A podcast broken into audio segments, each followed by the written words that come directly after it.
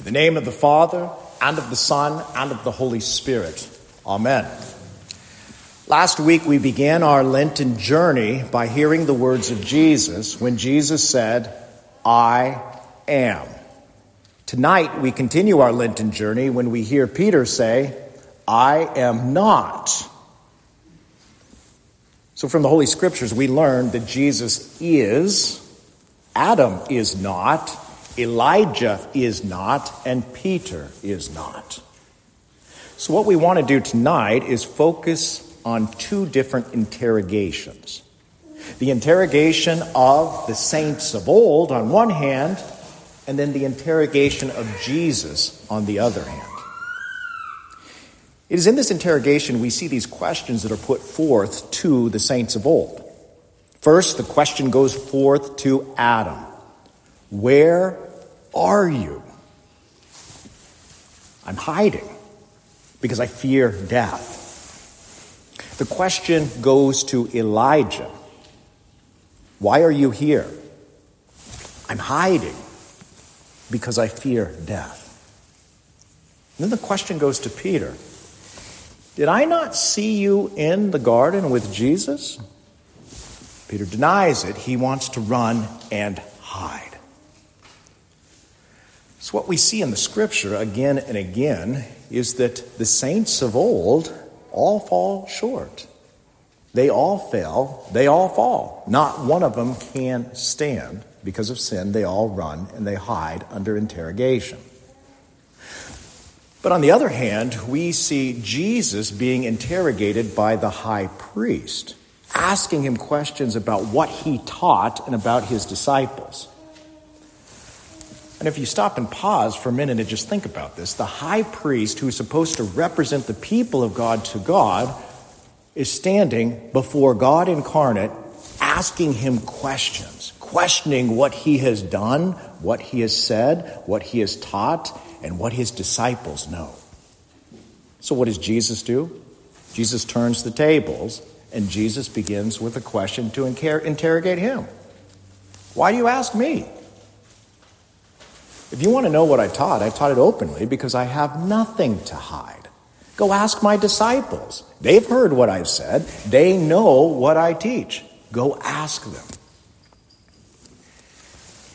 Now, it is at this very moment where Jesus is speaking well of his disciples that are not present there.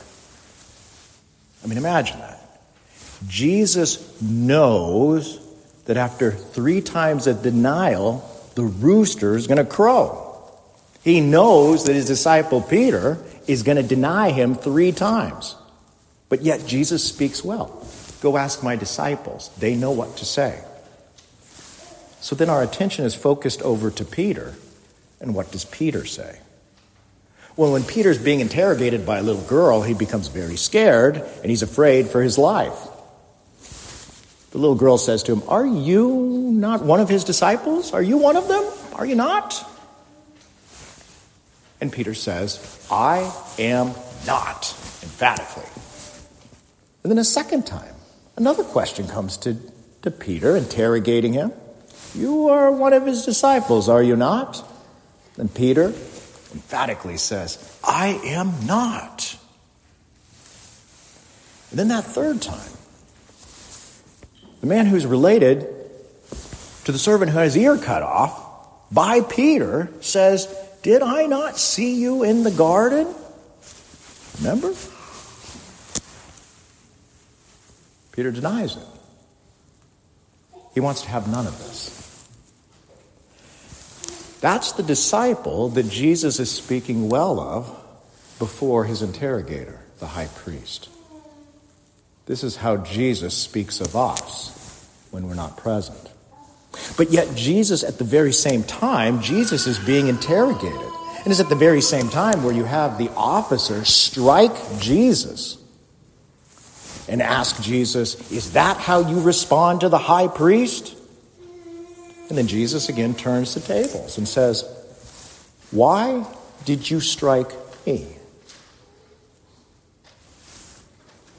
You see, he struck Jesus because of sin. I mean, can you imagine again that here is the creator of the universe in the flesh And this officer strikes him.